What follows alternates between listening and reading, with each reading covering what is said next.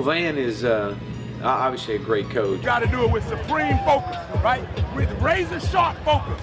Breathe what he's breathing. But he's a better, a better person. Biggest thing you gave me was time. You didn't really know me. We were from the same neighborhood and area, but I was with a group of guys that wanted to go to college, wanted to play ball, and you actually gave us that reality that hey, this could actually happen because we saw somebody that was like us and that we wanted to become. Only thing that matters is you come out here, play after play after play after play, and that you play with each other. That's what matters. Recruiting is about relationships. It's built on trust. It's built on doing the right things, and it's built on your head coaches and your athletic director, their vision. And I think we have two great leaders, both of those positions. So it makes it easy for me to go out and, and do what I do. Be aggressive. Let's win. Here we go.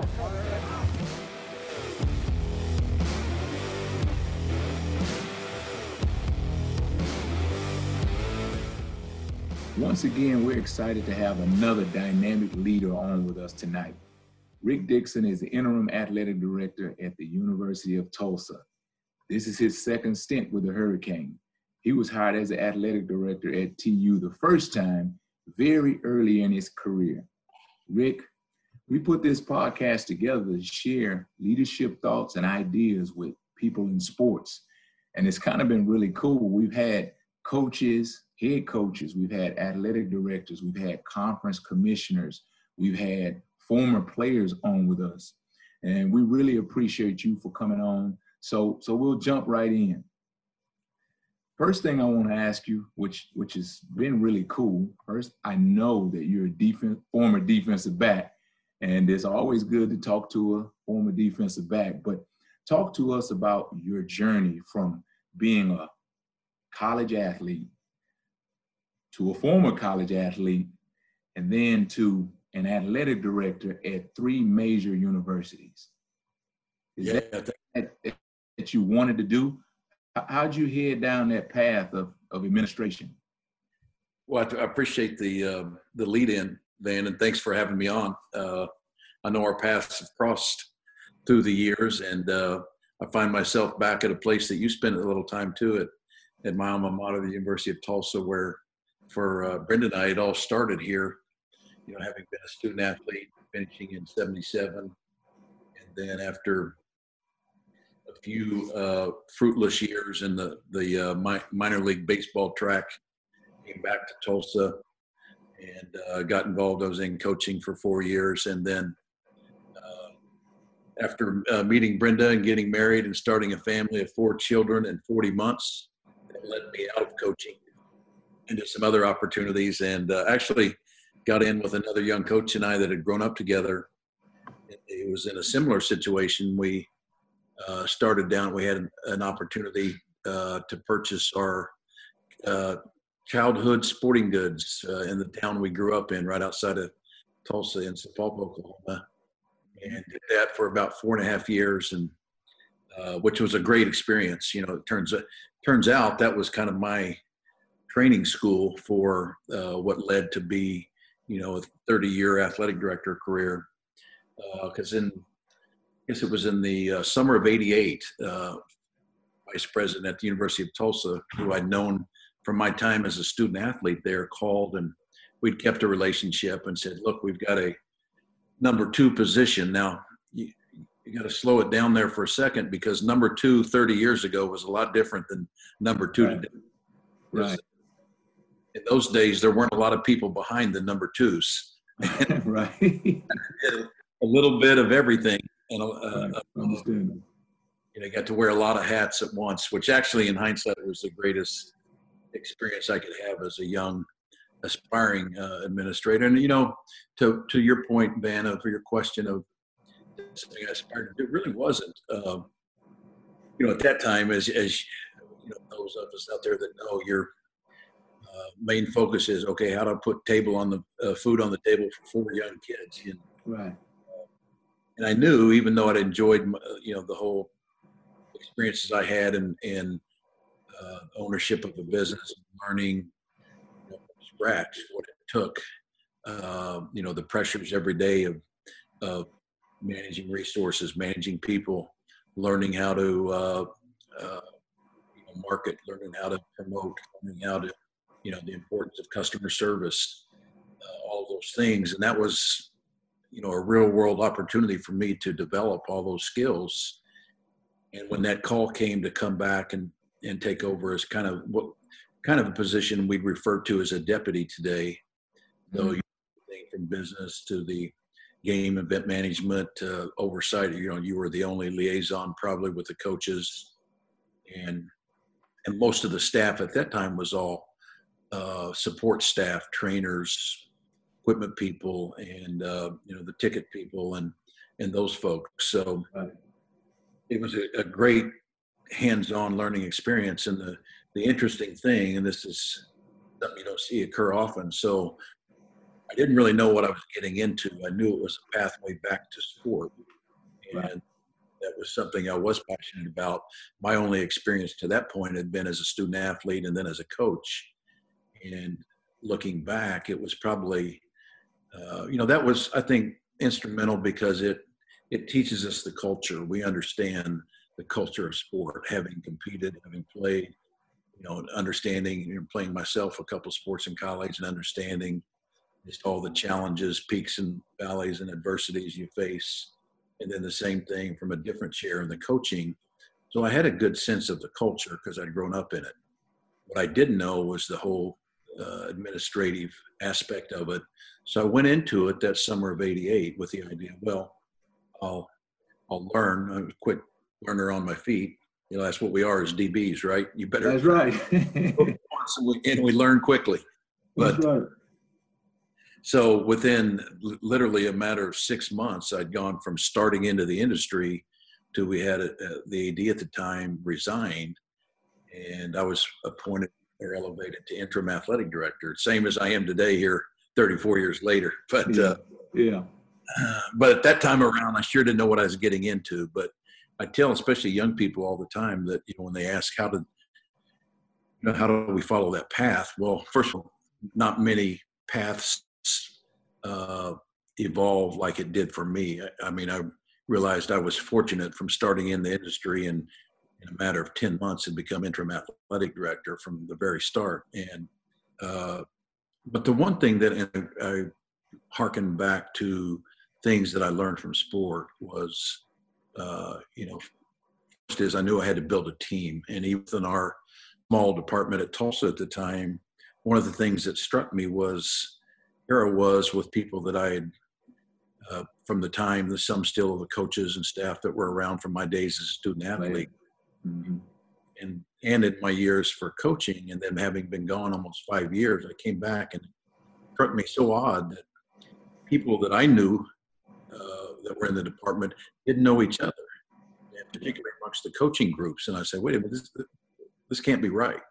So the very first thing I did was pulled everyone together and and said, look, this is going to be a little bit of a learning curve for you and me. But what we're going to do is we're going to do it together and we're going to do it as a team and a family. And so starting today, we're going to have departmental meetings every month. We're going to have head coaches meetings every two weeks. And so we're going to learn this together. And, you know, of course, at 32, I'd look around the room and in a lot of instances, I was the youngest, youngest dude in the room. And, uh, but going back to the sport piece of it, here's so that was my starting point. The skill sets I had, as I said, was knowing the culture. I was a product of it. The second part was what I did learn in in owning and running my own business, even though it's just a, a short time, a little less than five years, was so many of those skills I developed were it turned out that they were transferable. If you think about how important managing, you know, resources, managing people, uh, learning how to buy and sell, learning customer service, learning how to market and promote. We all know that's pretty prominent in the industry of intercollegiate athletics. So, so not the traditional path, but I think a good example of how you can use, take advantage of skills you develop in a lot of arenas and, and cobble those together towards things that work in many arenas. So that was one of the things I learned. Okay. So you entered the this realm or you entered the field of, of administration really early in your life. Yeah. And and now you you have been, how do I say it? you've been seasoned, right? so, so what would you what would you tell the younger Rick Dickson that you know now? That's a great a great question, Van. I, you know,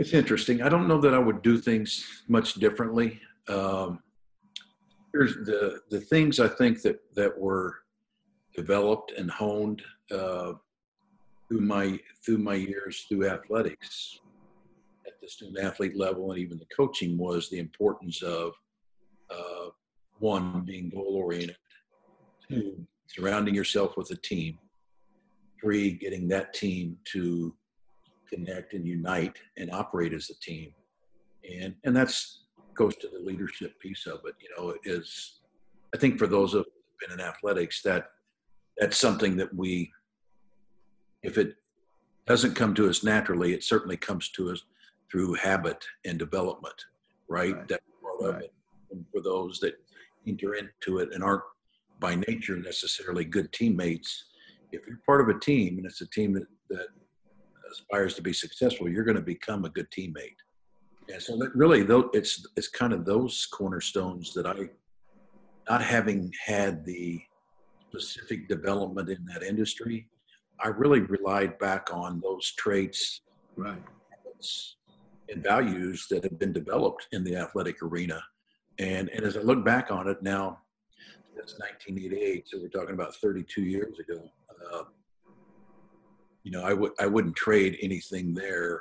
The learning curve piece is, uh, you know, that I think uh, again I harken back to athletics and and how valuable that was because it uh, emphasized to me. I you know first of all I wasn't afraid to fail. Yeah. Especially as an old DB, well, we know that we know that happened a few times. That's a part of it. But you know what? I was ready to line up and go again, and right. so I, I I used the term fearless and relentless. Those were the two real traits that I valued the most, and kind of said, "Look, I'll I'll learn the skill set. I was confident I could do that, but I'm going to do it, you know, without fear, and I'm going to do it relentlessly. Nobody's going to outwork, outthink, and outstrategize what what it, uh, what needs to be done than me. And so I went into it with that mindset, and it really allowed me, gave me, you know, that kind of second wind of okay, you're not going to learn it all overnight and don't be afraid to you know ask questions ask for help ask for opinions those things.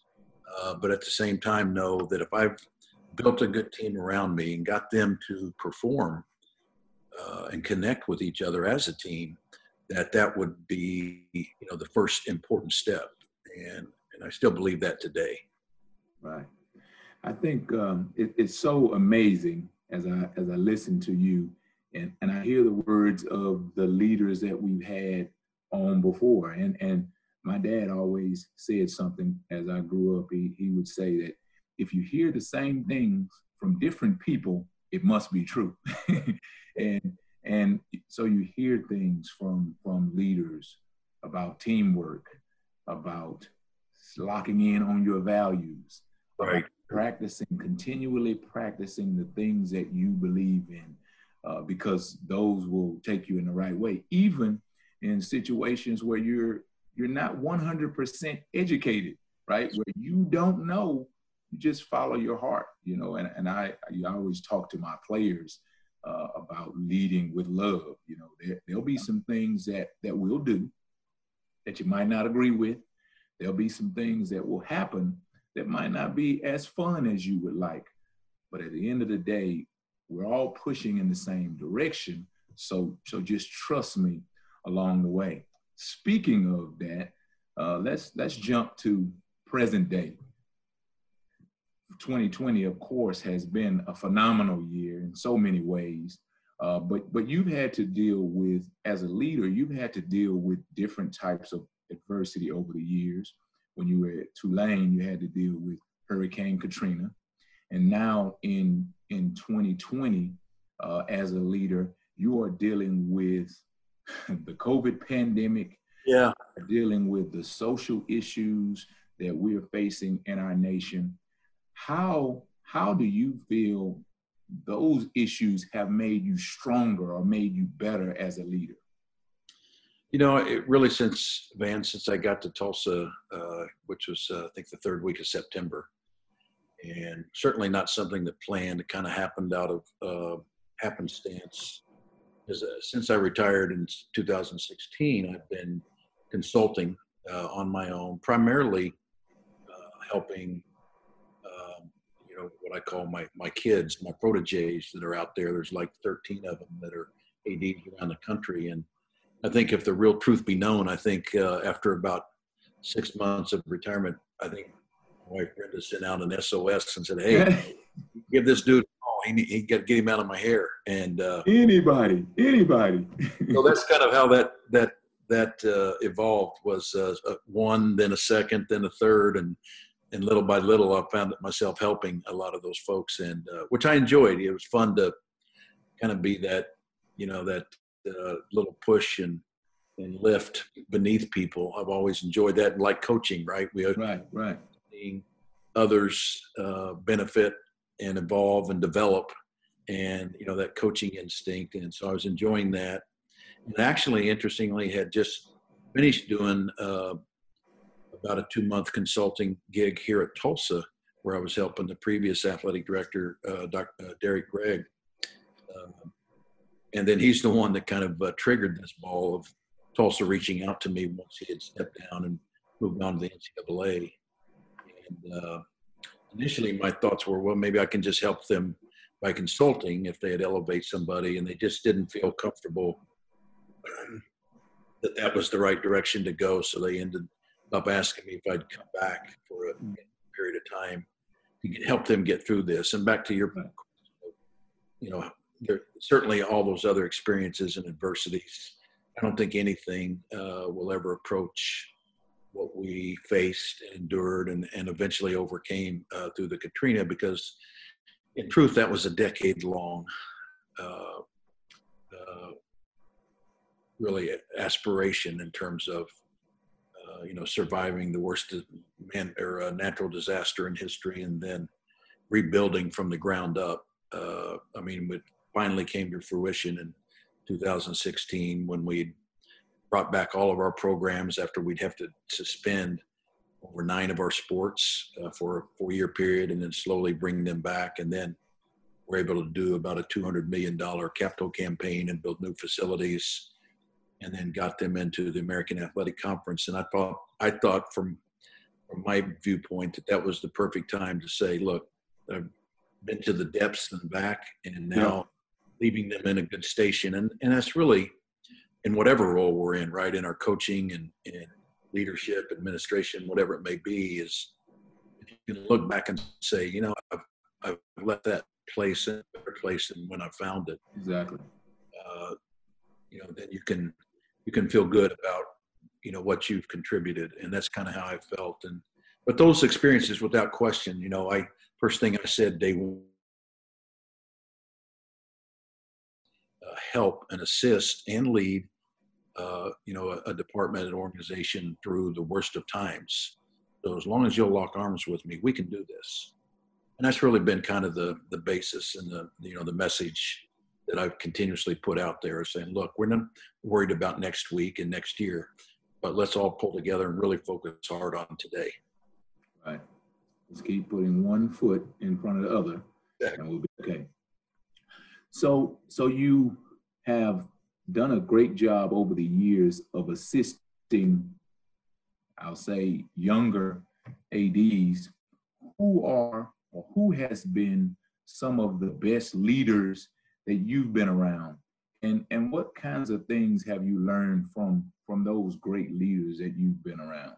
You know man and you you may have experienced similar things in coaching. I know again when i showed up at a young age you know at 32 uh, because I really had been away from the industry, and all of a sudden I pop up on the scene, and I I can remember the first year of going to some uh, Division One A ADs meetings out in Tucson, Arizona, uh, October meetings, and everybody's out there for a long weekend, and and it was kind of funny. It was held at a golf resort, and that first day was, of course, a scramble and a luncheon, and then you go into your meetings. Well, most of the day the, the ads, which are uh, seasoned guys like me now, uh, would look at me and either hand me their golf bag or ask me where directions for something like I was there, you know, just somebody at the club. And uh, so that was the starting point. But to go from there, you know, uh, to this point, um, I tell you some of the, I'll, I'll never forget, you know, uh, having the first sit down with Frank Broyles, for example, and having played against his coach teams when my Tulsa days against Arkansas. And so he used to refer to me as the Tulsa Flash.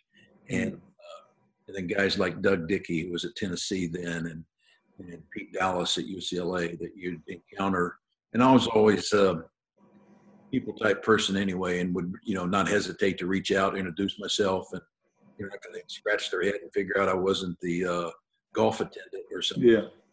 They kind of, you know, I don't know if they just got a kick out of it, but they were pretty gracious, you know, with their time and and uh, advice and support, all those things. And I think of a guy even today who I consider a great friend, Ted Leland, who uh, really led Stanford to become the Stanford that we know today, kind of become the premier model of having across the board excellence in all of the programs. Uh, you know, guys like that, and and even uh, you know one of the first women out there like Barbara Hedges. When I went to AP, left Tulsa, to become AD at Washington State, and encountering Barbara Hedges, who was the only female AD in the history of the Pac-10 at that time, and just had a lot of respect for someone like that. And then having the opportunity to help start someone like Judy MacLeod, the only FBS conference commissioner in the country, who was an intern for me at Tulsa and GA, and then later became my you know my right arm. And uh,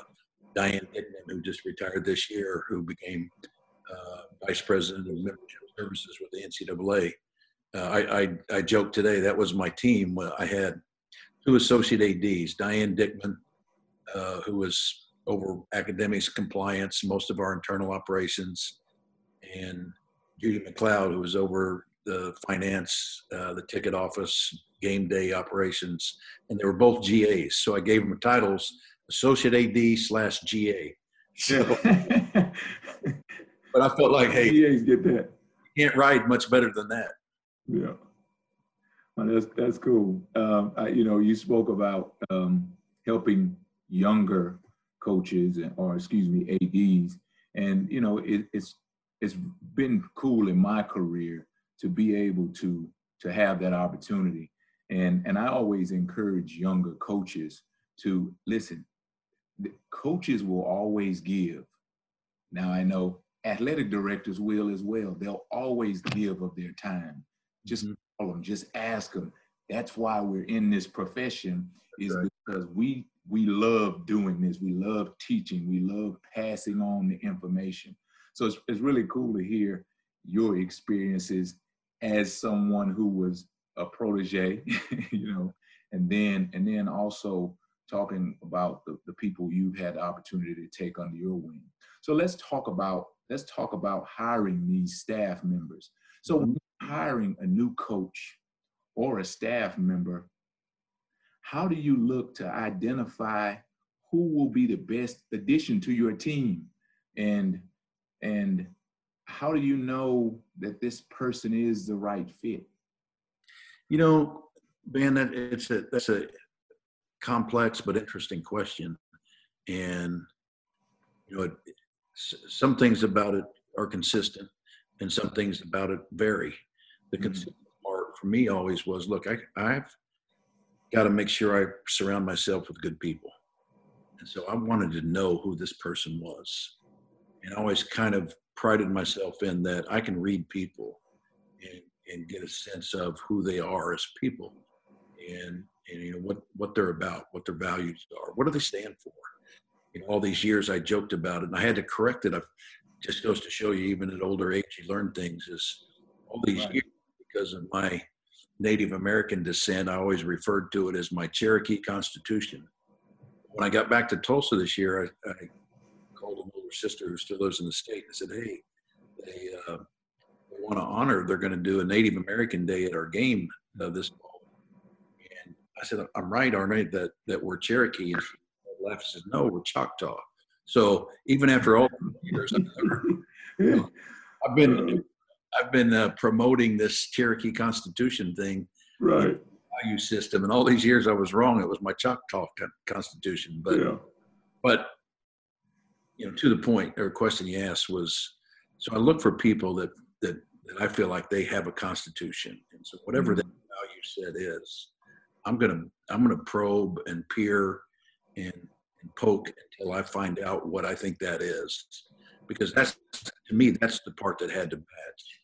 A lot of people, myself included, can develop the skill sets, but the character piece, the value piece, is embedded, and you know, to me, that's regardless of people's skill set. If if the if the values piece doesn't match up, you know, uh, more times than not, I- just I I wouldn't go that direction because I just regardless of of outcomes, if we're not doing this together, we don't believe in the same thing. I don't like where we're going, Mhm. and so that was always kind of the litmus test that I that I applied.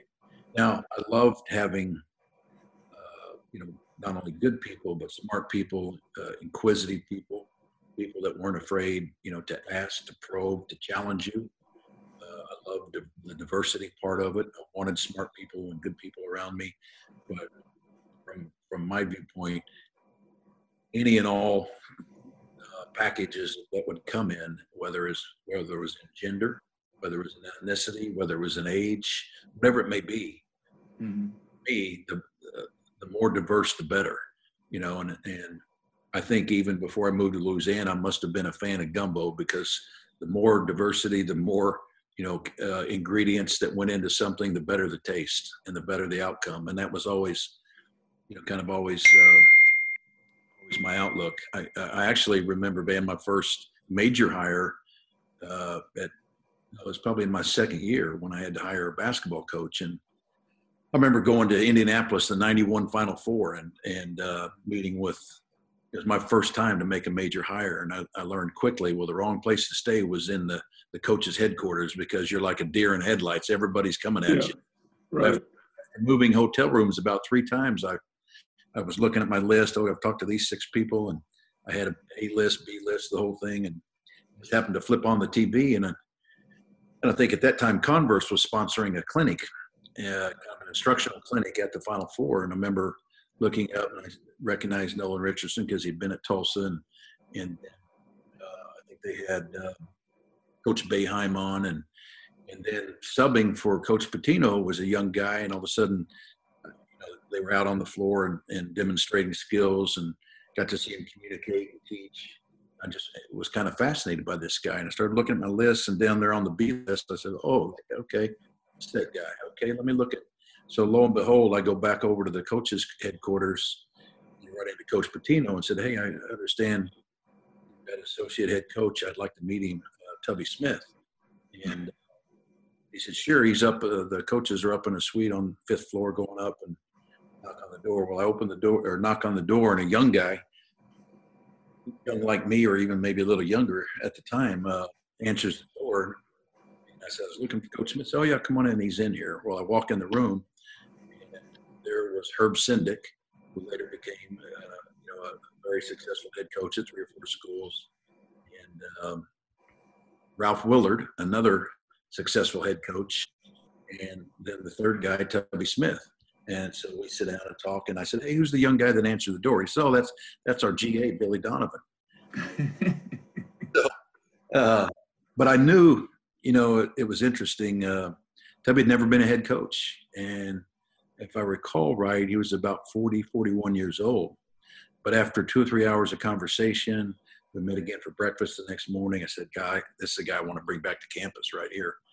And uh, I knew, going back to to our discussion of, well, that this is somebody that absolutely is made of the right stuff, about the right things, and he's absolutely, uh, you know, the, the the the whole specter of what we need, and he brings the right, you know, the, the right. Uh, uh, value system to us. Uh, I remember thinking to myself, God, he's absolutely perfect. I hope to hell he can coach. right. But in two years, he had us in the Sweet 16 for the first time in our history. So, right. Uh, but that's you know just an example. I, I, I, again, when when I hear the same things over and over again, here at Kansas State, working with Coach Klieman and Gene Taylor, who is our athletic director, uh, it's it's been a great experience for me to operate as the assistant head coach, and you know I I get an opportunity to to be right alongside Coach Klieman, and you get to see what the leader, you know, when you're an assistant coach, all you know about is your position, and you want what's best for your position, but you never have the vision of the entire team. So for me to be able to be in that position to to see things from Coach Coach Klieman's seat, mm-hmm. been a great experience. But what you said earlier is is you need to make sure you have people in the different rooms, or or I like to say, uh, on the bus, people on the bus that you know have the same values as as your program. They don't necessarily have to be the same people, but they have to have the same values. There are some coaches who are loud and who are uh, they're boisterous, and there's some coaches that never say a word, but they all have to align uh, with the value system of the program. Well, Rick, I, I appreciate your time and uh, pleasure. It was it was great to listen, uh, but it it it, it kind of reinforces some of the things that I continue to hear from different leaders. Of course, I want to be a head coach one day. So so all of this information is actually flooding, uh, like my son used to say growing up in school, is flooding my brain cave. Uh, but but I'm storing it because, like I said, if if you continue to hear the same things from different people, uh, it must be true. Uh, so again, I, I, thank you for being on, and, and I look forward to uh, definitely uh, watching how the program progresses at the University of Tulsa. You know, once once a sports person, always a sports person. It's really hard to retire.